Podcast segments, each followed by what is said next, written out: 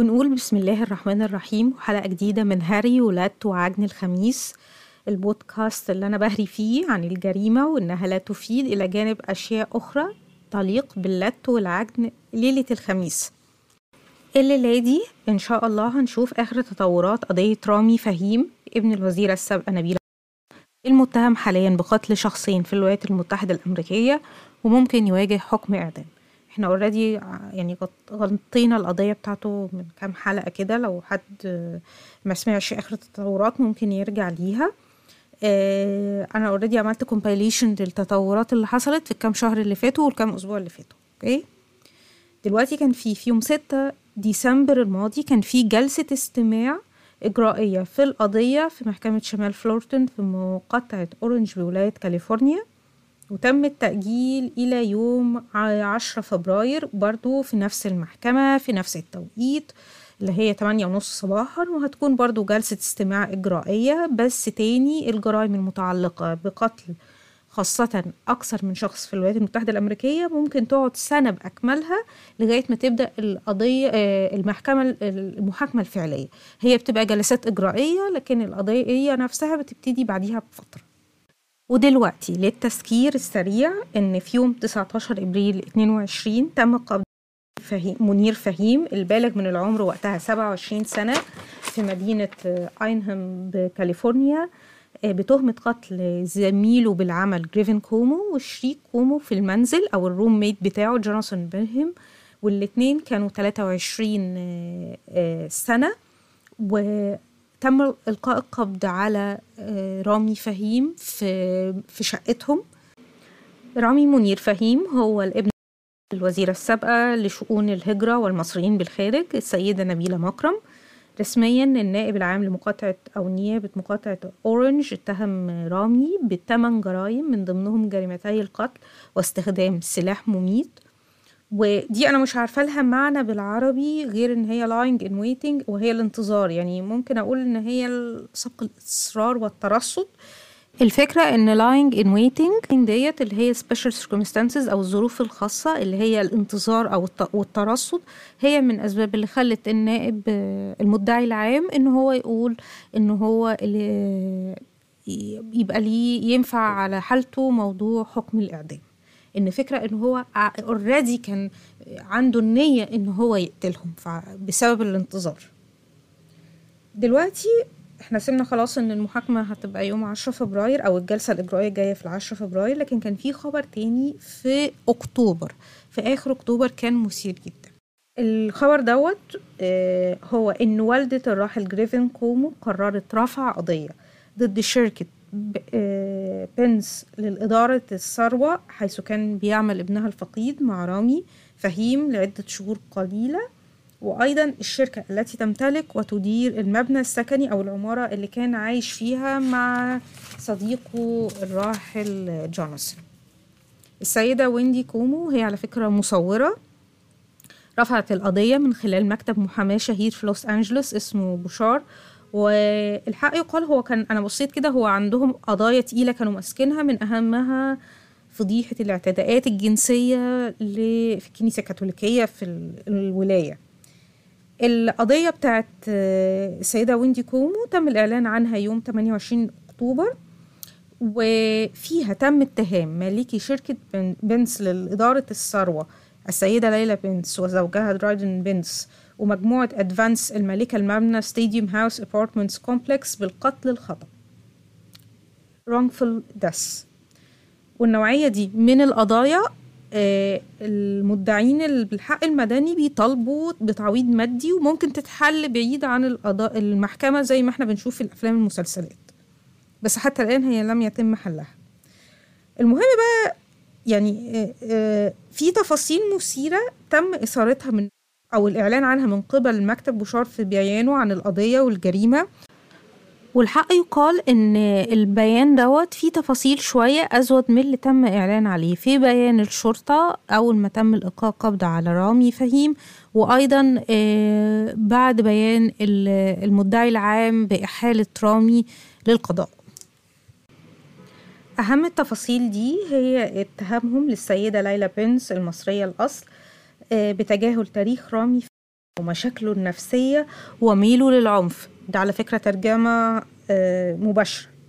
إحنا عارفين الجزء بتاع المشاكل النفسية لأن كان رامي نفسه هو متكلم عنه في التويتر أكاونت بتاعه وانه هو كان بيتعالج نفسي وإن هو كان بيدور على دكتور نفساني بأشهر في أواخر آه على الأقل أواخر آه 2021 كان حتى بيدور على دكتور رخيص في المنطقة اللي هو قاعد فيها. بس دي أول مرة نشوف حاجة عن العنف.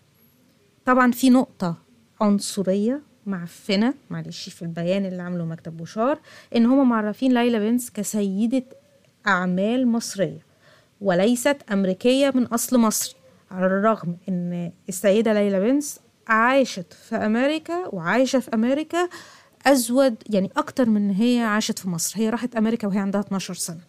بس طبعا الحتة اللي هي إيه دلوقتي افتكروا إن هي مش white woman ولا American woman ولا لا لا لا هي سيدة مصرية.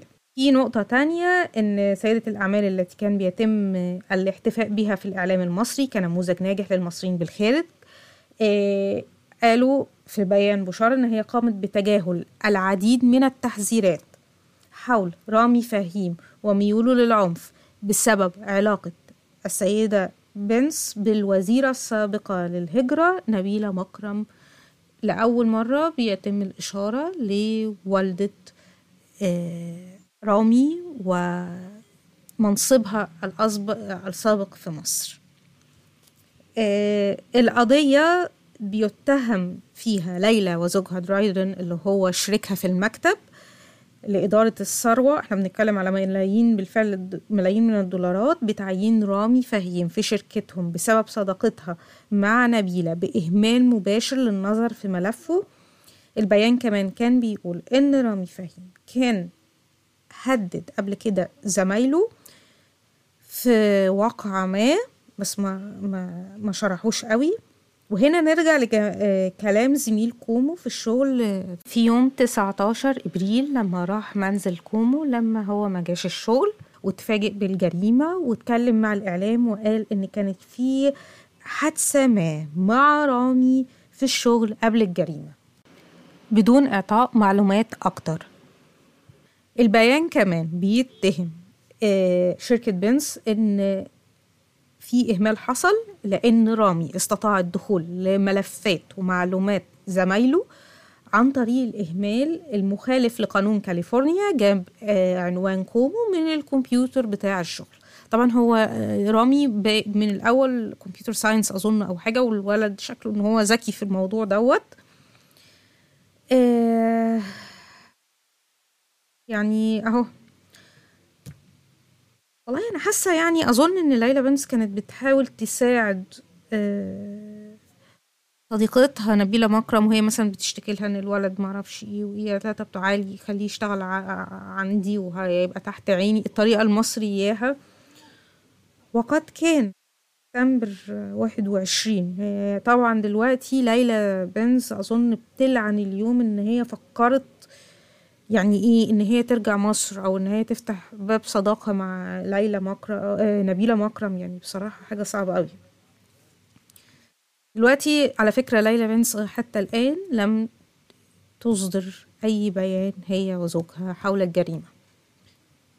Complete silence. هي كمان عندها بودكاست على كيف تستثمر آه فلوسك أيها المواطن الأمريكي. اوريدي هي دي شغلانتها. هي وجوزها إن هما بيستثمروا فلوس الناس في أمريكا خاصة أصحاب المعاشات هي بالفعل ناجحة. هو المكتب بتاعهم كان ناجح. وطبعا جريمة زي دي ضربة بنت كلب والقضية دي بنت ستين كلب أنا آسفة.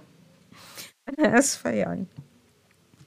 دلوقتي والدة جريفن كومو رافعة قضية على الشركة المالكة لإدارة المبنى السكني اللي ابنها كان ساكن فيها.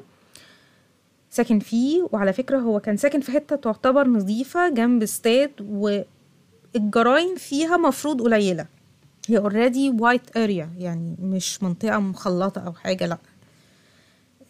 أو فيها جرايم أو كده لأ. هي white area وإن هي كانت الجرايم فيها قليلة وكده بس حصل اللي حصل. عايزة أقول لكم إن كانت في تويتات طالعة من اليمين المتطرف الأمريكي إن هم جابوا صورة رامي علشان هو brown man هو طبعا هم كانوا فاهمين إن هو كان مسلم بس بعد كده هو لما اتعرف هو مين وابن مين ابتدى الموضوع يسكت شوية. بس مثلا إحنا عندنا الديلي ميل نزلت صورته إن هو brown man بقى ورامي فهيم بالاسم العربي وكده هوت. يعني أنتوا متخيلين الصورة. دلوقتي ليه والدة جريفن رفعت القضية على الشركة اللي. صاحبة العمارة واللي بتديرها؟ لأن هي بتتهم الشركة بالإهمال لأن الحراسة بتاعة ال security بتاع العمارة سابوا رامي وهو داخل وقعد جوه العمارة وكان مفيش حاجة. وسابوه يقعد لغاية الصبح من غير ما ياخدوا أي موقف منه خلاص يعني مفيش أي حاجة. وطبعا إحنا عندنا الصورة المريبة الرامي اللي الكاميرا بتاعة الجيران مصوراها. وبتبين ال time stamp أو ال ال الوقت نفسه كان قد إيه اللي حصل. طبعا دلوقتي بقى يعني يعني أنا مش عارفة حاجة حاجة العمارة النظيفة دي بقى اللي هي كانت عمارة نظيفة قوي. دلوقتي عاملين عروض عليها علشان عروض على شقق معينة لل للسكن للناس إن أنتوا تسكنوا فيها وإحنا نديكوا ديسكاونت شهر. يعني أنا مش عايزة أخمن بس أظن هي دي الشقة المشؤومة اللي حصلت فيها الجريمة. يعني ده يعني ده أكيد وش يعني.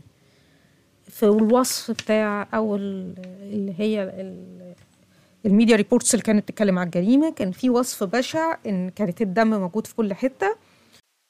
يعني حتى طبقا للتقارير الإعلامية الجيران قالوا إن كان في دم وصل للأسانسير نفسه. بتاع العمارة. آه على فكرة رامي كان أصيب already الشرطة لقيته في الشقة بتاعة الضحايا. وكان already اتنقل للمستشفى في إصابة طفيفة. هي ممكن تكون defensive wound أو حاجة دفاع بيدافعوا عن بعض أو يعني whatever happened. آه وهو موجود في المستشفى تم القبض عليه. آه بالاشتباه في القتل. لغاية طبعا هم لقوا السلاح الجريمة وكان سكينة كبيرة ولقوا عربية رامي ولقوا الفيديوهات ولقوا كله فعرفوا إن هو المشتبه به الرئيسي. ودلوقتي حاجة صغيرة على مين هي السيدة ليلى بنس إحنا ما نعرفش اسمها المصري غير إن هي مثلا ليلى والدها اسمه إيه المصري لكن ليلى بنس بتقول إن هي كانت عايشة في مصر لغاية سنة سبعة وستين لما منزلها اتدمر. هي كانت البنت الصغرى لرجل شغال في بنك بنكر.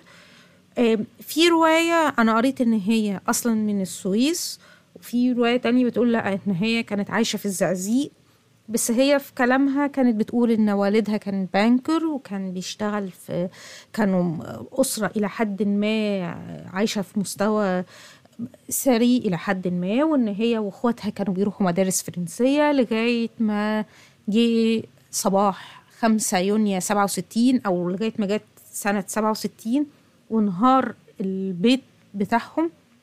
طبقا لكلامها هي وأمها فقط اللي سافروا للولايات المتحدة الأمريكية. آه وهي كان عندها 12 سنة بس ما كانتش تعرف لغة إنجليزية.